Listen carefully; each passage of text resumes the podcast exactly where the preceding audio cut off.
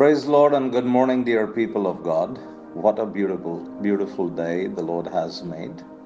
We give Jesus all the praise for that. Let me encourage you from the book of Proverbs, chapter 13 and verse 4. It says, Lazy people want much but get little, but those who work hard will prosper and be satisfied. Some other translation says, Hard work will reward you, or the diligent shall be made rich. The Bible says in King James Version. My dear brothers and sisters, diligence is a secret word to prosperity. The word diligence comes from the Greek word spude, which means to do earnestly, diligently, you know, early. And that's fantastic, right? And it all talks about working hard. The scripture says in 10:4 of KJV, hard work will reward you with more than enough. As any employer, and he or she will tell you that their biggest challenge is finding and keeping good people. The Bible says, The hand of the diligent maketh rich. Amen. Diligence means being self disciplined, motivated, alert, dependable, and following through on something when you start it. And it is priceless because it's so hard to find. The Bible records that in Proverbs 12:27. The Bible teaches that your employer is responsible to pay you a fair day's wage and you are responsible to give them a fair day's work. The story is told of a man who went for a job interview and he was asked if he was responsible. He replied, Yes, every time something went wrong on my last job, the boss said, I was responsible. Seriously, do you want to prosper? See that your employer prospers. Hard work, not politics and manipulation, is the way forward. Work hard and you will be a leader.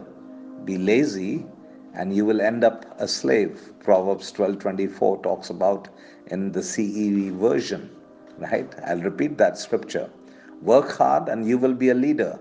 Be lazy and you will end up a slave.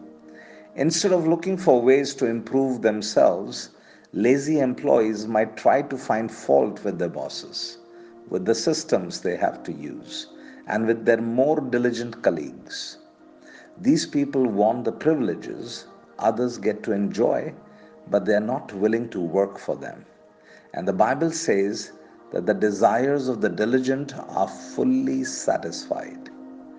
They get it all the satisfaction of a job well done, a sense of self worth, a reputation for integrity, the trust of others, job security, profit, promotion, and most importantly, God's well done, right?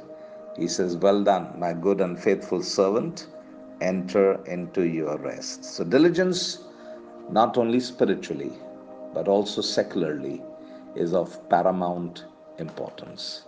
Can we be diligent today when we step out and go to our businesses, run the errands, do our jobs? Can we be faithful employees in our organization? and let God lift you up. I promise you, diligence goes a long, long way and pays a great, great reward for the people of God. Amen? Let's pray. Father in heaven, we want to say thank you, Lord.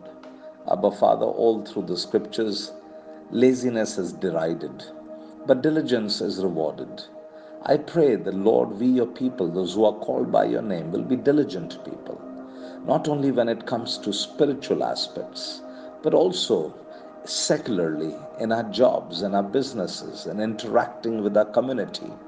Lord, in doing social work or what or charitable work, whatever we do, we will do it diligently, O Lord, because that's what you have called us to do. Abba Father, I thank you because our rewards and our wages they come forth from you. And I pray Lord, we'll work as we are working unto the Lord God Almighty.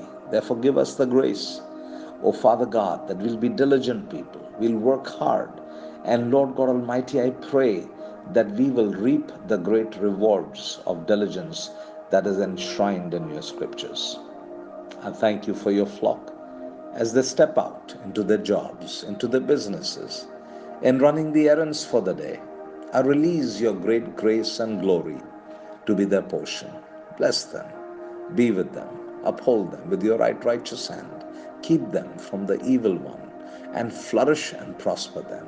I pray for the ones who may be sick in our midst, O oh Father. We know that sickness does not come from forth from you. Therefore, we take authority over that demon of infirmity, and I cast every sickness out in the mighty name of Jesus. And I speak healing and wholeness in the hearts and the minds and the bodies of your people, that they will behold the glory of the living God. Father, we thank you. We love you. We worship you. We adore you. And we give you the praise. In Jesus' most holy, mighty, and matchless name we pray. Amen and amen. Hallelujah. God bless you, dear people of God. Have a great, big, wonderful day ahead of you. And bye for now.